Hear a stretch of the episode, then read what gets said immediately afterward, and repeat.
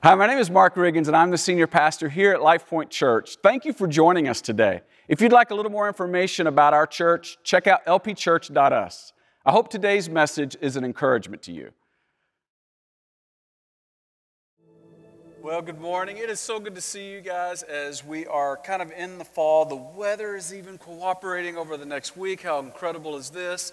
And as we look forward to the fall, if you're new or you're visiting or some of you are returning, you haven't been able to be here for the summer. I've seen several of you that way. Just want to give you an official welcome back. We're so glad that you're here today. And we're in this series called Investigating Jesus, How We Know and Why We Follow. And you may be wondering, why are we investigating Jesus? Did he do something wrong? Like, what's the investigation all about? I just want to tell you, here's why we're investigating Jesus. Because what we learned early on is that Christianity rises and falls on this one individual, Jesus of Nazareth. And if you just want to be a fan of this Jesus, then you don't have to investigate him. But if you want to follow Jesus, if you want to upend your life and actually follow him, it means it will change the way you look at relationships. It'll change the way you spend your time. It'll change the way you invest your future. If you're going to follow him, then you had better investigate him and make sure he's worth following. And so together, here's what I'm inviting you to do. If you're new, maybe this is a chance to investigate him for the first time. Some of you have been following Jesus for a while, but life's gotten busy and you've been about life changing and circumstances have changed, and all of a sudden maybe what it's time for you to do is to reinvestigate Jesus and discover for yourself if he's worth following. Now here's what I believe, and I love what Rachel just prayed. I believe that God loves you and me so much that he sent his only son Jesus to come and rescue us from our hopelessness and our brokenness. And that's why we have to look at this man named Jesus, Jesus of Nazareth, and see if he's truly worth following. Now, I believe that Jesus is not a Bible story, but the Bible is the Jesus story. But a lot of people wrestle with their faith, and a lot of people maybe have doubts, and maybe you're that way where if you were honest, you just have some questions that you're not real sure about. And the age-old questions that people typically ask throughout the centuries, in fact, the last 2,000 years since Jesus, these two questions continue to be questions that for a lot of people remain unanswered from time to time in our life. And here they are. Does God exist? And is the Bible true? And these questions continue to be asked, and I will tell you, long after we are off the scene, these questions will continue to be asked. And so I just wanted to introduce a new question for us to wrestle with that I think is actually more helpful when we are trying to investigate Jesus. And that is Matthew, Mark, Luke, or John an actual account of actual events? Can we rely on these books? These are often called the Gospels. They're the life and teaching of Jesus. Are they reliable accounts of actual events? Because if they are, all four of them end the same way, making this incredible supernatural claim that Jesus died on a cross, that he was buried and he rose again and people saw him and a movement was born. And so our quest is to find out if these are actual events and are these reliable accounts. And so what we're narrowing it down to is the book of Luke. We're looking at Luke's gospel, the Gospel of Luke. And the reason we're looking at his particular book is because right in the outset, he makes it very clear why he's writing his book. He is not trying to write a piece of religious literature. He makes that so clear. Right out of the Gospel of Luke at the very beginning pages, he says this. In Luke chapter 1, verse 1, he says, many have undertaken. In other words, a lot of people have written about this man named Jesus because something so extraordinary happened, we can't not write about him. And they've drawn an account of the things which have been fulfilled, he says, among us. And then he goes on to say, and just as they were handed down to us by those who from the first were eyewitnesses and servants of the word, and with this in mind, because something extraordinary happened, I myself have carefully investigated everything, holistic approach, from the beginning. I too, like many, have decided to write an orderly account for you. Now, N.T. Wright says of Luke that he is the first historian to write about this man named Jesus. And we're looking at his gospel to ask the question, is it a reliable account of actual events? Now, the first 3 weeks, if you missed them, is simply this. There were three people who, based on what Luke wrote and based on what they saw, they decided that Jesus was worth following. We looked at Luke himself, and then the next week we looked at John the Baptizer or John the Baptist, and then we looked at Peter the Apostle. All of them decided that it was worth upending their life in order to follow this Jesus. But today we're going to turn the corner. And today, for the first time, we're going to fast forward in the book of Luke all the way to Luke chapter 10, and we're going to look at a teaching that Jesus gave that Luke recorded, because this is one of the most disruptive stories that Jesus ever told, and I think it will help reshape who Jesus is as we investigate him, and I believe why he is worth following. Now, before we get started, I just got to have a little sidebar right now to say, when we look at the story, it's really important, before we look at it, to remember something that was happening in the first century, something that was kind of going on culturally that Jesus was going to speak into. It will explain why this story is so disruptive. Because in those early days, there was this environment amongst the religious that we will just call the temple model. And the temple model wasn't unique to the Jewish people. It was everyone who was religious, whether it was the Romans or the Greeks or the Babylonians or the Persians. Everyone was practicing the temple model. And you may wonder, well, what is the temple model? Well, it's an important question, because the temple model consists of two components. By the way, every religion today around the world continues to have a gravitational pull toward the temple model. What is it? Two components. There is a sacred place and there are sacred laws. A sacred place and sacred laws. Every religion has their form of this, and what happens over time is the sacred place and the sacred laws become priority, and over time they become protected. And they become the most protected thing of that particular religion. Sacred place and sacred laws. This is the temple model. And we get why it's so attractive, right? We love the corporate worship. We love the idea of having a clear moral code that we can follow. It's a beautiful thing that we all have a tendency to love. Every religion's this way. And Jesus shows up with this temple model, and he begins to tell this disruptive story in that culture. But see, what we rarely ever ask is, what if the laws leave us lacking? Is it enough just to have a sacred place with sacred laws? Is it enough just to know more and to gather together? Is there more to this? And I would just say, I think something is lacking. Because in American Christianity, more people are leaving their faith, they're leaving the church, and they're walking away because we, like every religion, we keep gravitating toward this temple model of sacred place, sacred laws. So something's got to give. Something is lacking. Something is wrong.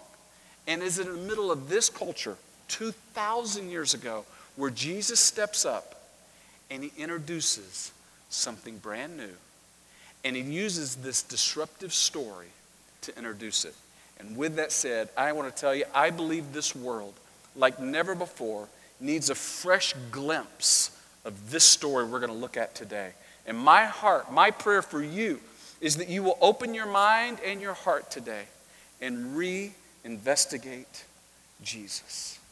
So if you've got your Bibles, would you look with me at Luke chapter 10, and let's look at this disruptive story together. Luke chapter 10. We begin together in verse 25 as Jesus is making his way to Jerusalem. He's walking along with his disciples and other followers. And along the way, there would be these impromptu conversations. And here's one. In verse 25, on one occasion, Scripture says, Luke's recording this, there was an expert in the law. There it is. Sacred place, sacred laws. And when you have an expert in the law, it's not someone who just knows the law. They're actually pointed out as being someone who is an expert in the law. In other words, they were seen back then as being more significant, more mature, more impressive. They're just the kind of person that you would just go, oh, wow, you know, like that's, in today's we might say, oh, wow, she really knows her Bible, right? Like we have the same way that we look at people who know a little bit more as being more impressive. And this person who was considered to know the Old Testament law and even be an expert in the law actually begins to ask this question. But first it says, this person stood up to test Jesus.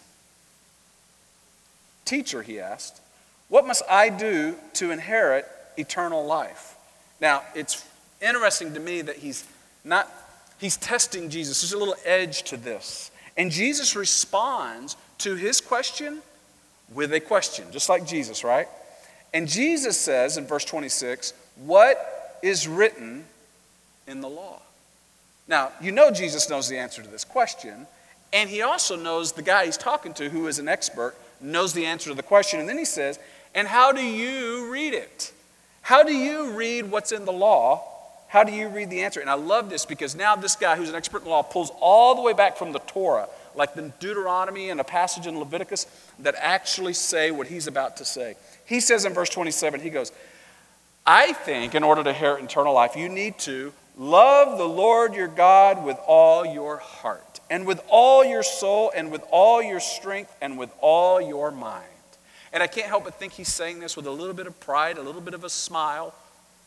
And then he's heard Jesus add this phrase, which actually shows up at a separate part in Leviticus, but Jesus continually says this. He says the first and second great commandment are to love God and to love your neighbor. And so this guy, when he's answering Jesus' question, he's heard Jesus say this, he knows enough to tag that on. So he says, not only do we love the Lord your God with all your heart, soul, and mind, then he goes on to verse 27 and he goes, oh, and say these last four words out loud with me. Love your neighbor as yourself. Oh, I love it. I love it. Now, I know you were very kind to participate. I'm going to ask you to be even more kind and to say this. Use your outside voice, your out loud voice. Ready? Try that again. Say those four words with me. Say it. Love you. And when he said that, I can't help but think that he looked and was like, how'd I do, Jesus? Right? And you would think Jesus would go, wow, that was really impressive. And that's kind of what Jesus does. Jesus says in verse 28, you have answered correctly. Isn't this what you want every professor or every teacher that you've ever talked to say? Just give me the smiley face. I did really well. And then he says, but it's not enough to know it. Watch what he says in verse 28. He says you must do this. It's not know this. Do this and you will live. And it's as if Jesus and his followers were about to walk away. And all of a sudden, this expert doesn't sit down. He goes, oh, I've got a follow-up question, Jesus. If you don't mind, I've got one more thing I want to ask you before you leave. And Luke records what he says or what he asks, but Luke also records his motive. Look what Luke records. But, verse 29, he wanted to justify himself. Apparently there was a little self-righteousness here. So he asked Jesus, look what he asked Jesus. Oh yeah, and you say love your neighbor as yourself. Who's my neighbor? Isn't that an interesting question? He's an expert in the law. And Jesus says you're to love your neighbor. And he responds and he goes, okay, got it. Now who's my neighbor? Now why do you think he asked that question? Don't you know what he's really asking is, what is the minimum I am required to love? Who are the minimum number of people I'm required to love? What, I got one neighbor, two, three, I don't know, what do I got? Who are they? Could you point them out to me? And then if you don't, tell me how I love them. Like, what do I do? You know why? Because he was so ready to get back to the sacred place and the sacred laws in which he was an expert. I don't know if I told you, Jesus, but I know this really, really well. So tell me what's the minimum required here so I can get back to the thing that I really prioritize. What's the minimum? Who is my neighbor? Now Jesus is about to introduce something brand new. Now, here's that sidebar again where we've got the thing called the temple model, and we have a thing called Jesus' message or Jesus' mission. And what I want to do is just real quick, just let you see the two differences, because Jesus is about to tell a really short story, and it's going to be important for you as we walk through it to be looking for the difference in the two. Because up until now, there has been a thing called the temple model. We're calling it the temple model, but it's this idea where you have sacred place and sacred laws. And I'm going to prioritize and protect those things. But Jesus comes along, he goes, I'm going to introduce sacred people and a sacred love. And that means it changes our question and how we approach this life. And as you consider the two different approaches to life, the two different approaches to faith, most of us, if we're honest, we start off with a sacred people and a sacred love, but somewhere along the way we start asking, now how many do I have to love? Who do I have to love? Because I want to get back to the things that I'm learning about the law and the sacred place. And I want to get back to the things that are less messy and are a little bit more ego-building, sacred place and sacred laws. You see, the first century religious people, you know what they would have believed? They would have believed that the only people who matter, because the question is, who are the sacred people, Jesus? Who are these sacred people that you're telling us to love? And the first century religious people would have said, well, the only people who matter are the other Judeans who look like us, who act like us, and who believe like us. And all of a sudden, this guy comes along and says, which subset of Judean citizens do you want me to love? I'm assuming that's who you want me to love. Who is it specifically?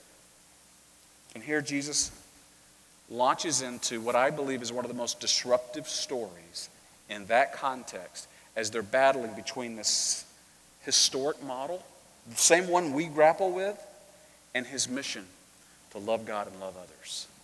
So with that said, I hope you'll look with me at verse 30, because here begins a story that's famous in all languages for the last 2,000 years. It is the parable of the Good Samaritan. Look with me at verse 30. As he's asked the question, who's my neighbor? Jesus answers him like only Jesus could, by telling a parable. He makes up a story to make a very important point. Jesus in reply said, well, sir, there was a man going down from Jerusalem to Jericho. And when he was attacked by robbers, they stripped him of his clothes, they beat him, and went away, leaving him half dead.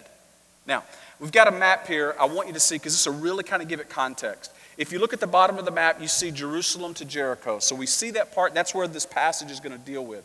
But before we go too far, I just want to point your attention to something that we'll come back to later. And that is the area or the city, the region of Samaria. What's important about Samaria is the Jewish people do not care for the people of Samaria. So much so that even though it's the most efficient way to get down to Jerusalem, they would often go around Samaria to avoid the Samaritans. In fact, it's the previous chapter, in chapter 9, where Jesus went to Samaria, and there's a little bit of controversy when he does, we'll talk about in a minute. But I just want you to see how this points out the route around simply to avoid the people who we despise, who aren't like us, how they saw the Samaritans. Now, back to this part, we'll come back to Samaria in a minute, but back to Jerusalem to Jericho. It's about an 18-mile trail or pathway that was often used by the military, by pilgrims coming to Jerusalem, or people practicing trade. And this particular route was considered very dangerous. In fact, it was very desert-like, as you can see in this picture, where it was easy for there to be bandits or people who would attack, unsuspecting travelers. And so this is the story as Jesus talks about someone who's on a route from Jericho or from Jerusalem down to Jericho, because there was about a half-mile elevation gain going up to Jerusalem, or loss going down to Jericho. As Jesus tells the story, they all go, oh yeah, I know that route. That is considered dangerous. And then we see in verse 31 and 32, as Jesus continues telling the story about this person who's on the route and gets beaten up, he then follows it up with three different characters, two religious people, and then the one who they find offensive. But first, let's look at the two religious people, the experts in the law and in the sacred place. He starts off by saying, in verse 31, a priest, so everybody kind of listens up, oh, it's a priest. It's someone who leads our gatherings when we come in the sacred place. Oh, someone who knows the sacred laws. A priest happened to be going down this same road when he saw the man, the one who was beaten and wounded, but he passed by. Say these next four words with me, on the other side. Why would a priest do that? And then a Levite, which would be considered a temple assistant, a Levite, a religious person, expert in the law as well, when he came to the place and saw him, passed by, say these four words with me, on the other side. Why in the world would these religious people avoid this wounded person? I believe Jesus is pointing out how absurd it is to know the law and to avoid hurting people. To prioritize what we know and where we go, to practice what we know, over people who are hurting on the way. There's no doubt that this priest and Levite knew the law and thought, hey, if I touch this bloody person, I'm going to become unclean. And so it's almost like they felt like they may have been taking a stand. They may have been faithful to go around to the other side.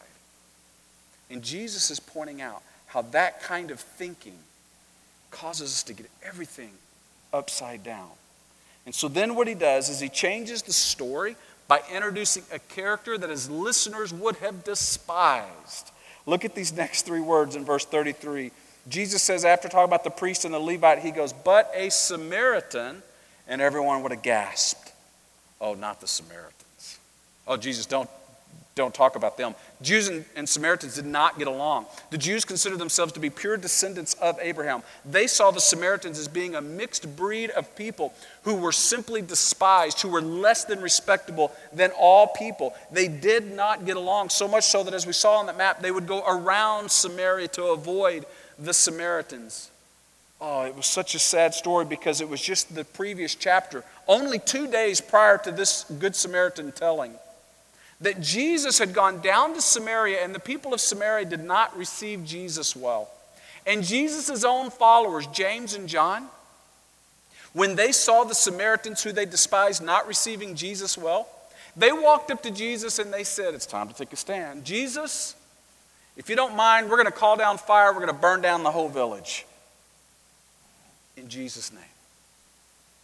And Jesus looks at them and says, no. It isn't about taking a stand. That's not what we do. That's not what followers of mine don't do this. And so he's telling this parable just on the heels of what his own followers have said. And he's reminding us that in this parable, Jesus is encouraging all of us who follow him now that our calling is to extend our hand, not to take a stand. And his own followers who love him and are passionate for him, they're tempted to burn the village down. And Jesus, in this story, he does the most offensive thing that he could do for his followers. He makes the despised person the hero in the story. You see, as his followers are hearing Jesus tell this parable, you know what they know? Every time Jesus tells one of these made-up stories, there's always a God figure. And as he's telling the story, he says, but a Samaritan, you know what they all thought? Oh, Jesus, please don't make the Samaritan the God figure. Don't make him the hero. Whatever you're about to do, oh, please, Jesus, that is not going to help our cause.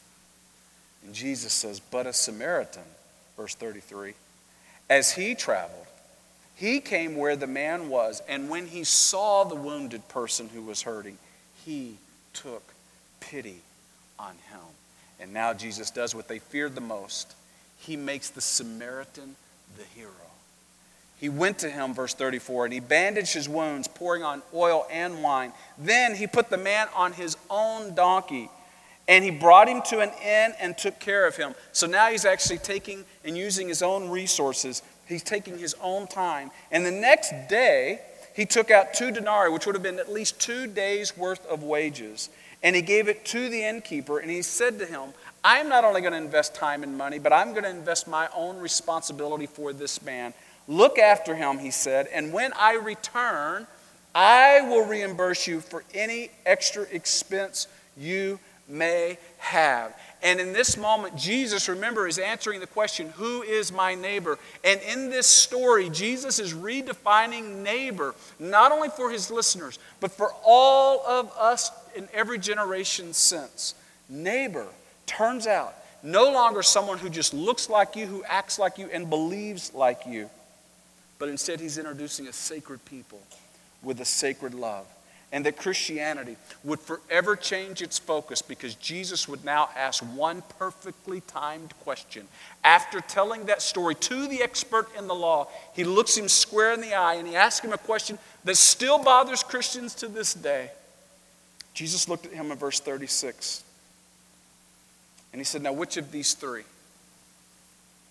do you think was a neighbor to the man who fell into the hands of the robbers? Now here's the thing. This expert in the law admired the priest, he admired the Levite, and he despised the Samaritan. And Jesus is asking him a question, and the right answer is a word that he would never let come out of his mouth.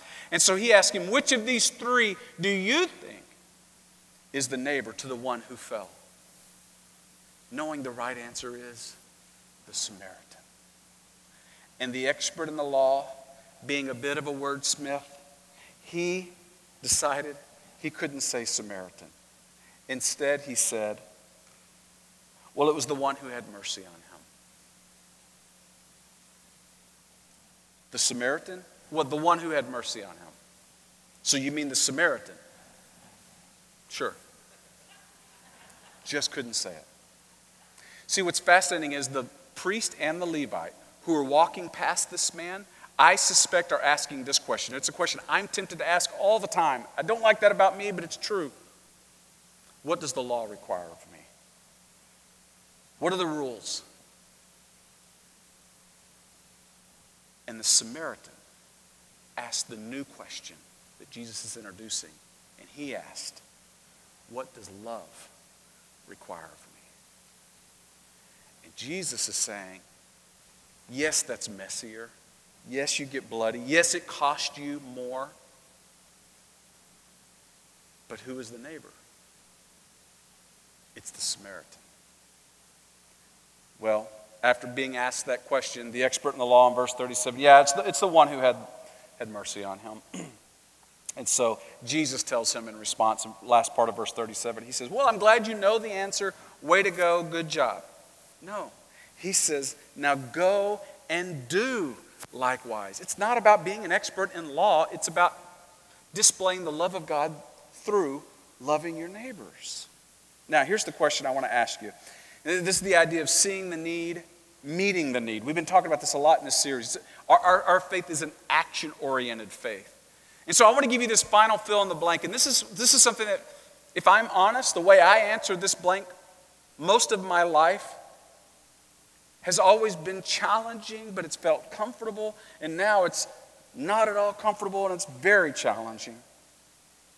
And here's an opportunity for you to fill in the blank. Our love for God is demonstrated by, how would you fill in the blank? My love for God is demonstrated by, here's the way through most of my life how I would have answered this, how I would have filled in the blank. My love for God is demonstrated by increasing my knowledge of the Bible. My love for God is demonstrated by church attendance. My love for God is demonstrated by taking a stand. My love for God is demonstrated through my courageous, bold faith. My love for God is demonstrated by voting the right way, being on the right side of whatever the issue is.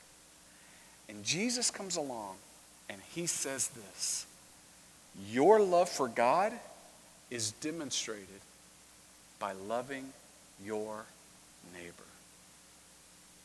He says the greatest command is love the Lord your God with all your heart, soul, mind, and strength. And the second is like it. It is to love your neighbor as yourself. And the priest and the Levite got it wrong. And all of a sudden the Samaritan, the despised person, walks by and he asks, what does love require of me? And man, was it messier. Man, was it harder. And Jesus seemed to say, now go and do that. Be a Samaritan. See, unlike the law, love, it never leaves us lacking. It turns out that here at LifePoint, one of the things, as Ben said earlier, that I love about this church is how much we demonstrate the love of God through loving our neighbors. So many of you, in fact, I'm going to embarrass someone right now that has no idea I'm about to talk about them. I love that, by the way. All of you are wondering, is it me? So I was at small group this past week, and we were talking about somebody in our church. We were just saying, you know, who has demonstrated the love of God in your life? And somebody in my small group used to be in a small group with someone else. And they said of this man, Jim Webster, they said, what I love about Jim is through the years that we were in a small group together is how many times I would ask how he's doing and he would be out regularly mowing his neighbor's lawn to show them the love of God. Now that's a practical way of practicing the Good Samaritan story. You know what I love? So many of you are practicing this through volunteering at Shiloh Place or volunteering with Real Options, and you're saying, I'm going to show the love of God to my pregnant neighbors. Some of you are doing this by serving at Razor. Many of you are now serving as mentors or giving food to Razor Elementary, Title I school. We realize that so many of you are showing the love of God to some of our underprivileged neighbors. In the same way, as Ben said earlier, many of you have been given and practicing and serving through Children's Hunger Fund. Some of our students are actually going there this Saturday. And you're saying, hey, I'm going to show the love of God to some of our hungry neighbors. Jesus said, we demonstrate our love for God in how we love our neighbors. So, back to our original question. What if the law leaves us lacking? See, what I find fascinating is Luke, of all the stories he could have recorded, he knew he had to record the story. It had to outlive him because he knew this story would change history. It would change everything if we recognized how important it was to be known as people who love our neighbor, and that's how we would display God's love. See, up until now, no one had thought this way. The world had never seen anybody quite like this, or even imagine. This is the Jesus that we're investigating. And one of the things that he taught was our love of God is not by some kind of knowledge or some kind of great thing that we're sacrificing, but instead it's showing love. It's receiving his love and then showing love to those who are around us. Wow, this was something that hadn't been done, hadn't been taught. And if you're here today and you're doubting, or maybe you're hesitant, you're on the outside of Christianity looking in and you're wondering whether or not you want to take that step. And maybe you hesitate because people have taught you that it's all about rules and you're a little intimidated by that whole process. And all of a sudden you hear that Jesus is talking about a sacred love. And all of a sudden you realize that this is about loving him with all your heart, soul, and mind. Can I just tell you, our love for God is demonstrated by loving our neighbors. And maybe you're here and your faith has gotten a little boring to you, or maybe you've gotten a little bit to where you're doubting. And I would just wonder if maybe we are tempted to debate our beliefs instead of do what God has called us to do, and to get into the game of seeing the need and meeting it. Jesus said, in the end, if you are serious and you want to activate your faith and see it come alive for the first time or come alive again, this is what Jesus would say to me and you. Go and do likewise. Go be the Good Samaritan. Serve in ways you think is too much. Do a little more than you think you should. Pay a little more than you think you're comfortable. And here's the question as we close. How will your love for God be demonstrated this week? How will your love for him be demonstrated this week? Because here's what you can know for sure. If you see a Good Samaritan, you cannot ignore their faith. And God has called us to be exactly that. Let's pray.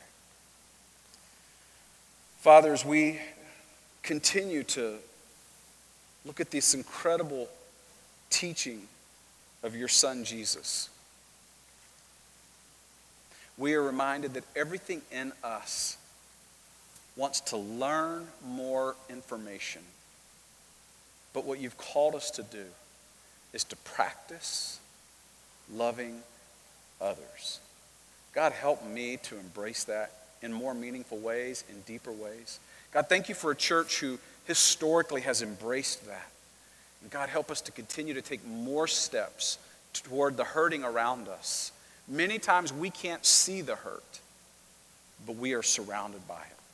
And God, help us be people who don't walk to the other side, but instead we walk toward the hurting. We walk toward the helpless. We walk toward the hopeless. And what we bring ultimately is your love. I pray that we will be the Good Samaritan. I pray all these things in the name of your risen Son, Jesus. Amen.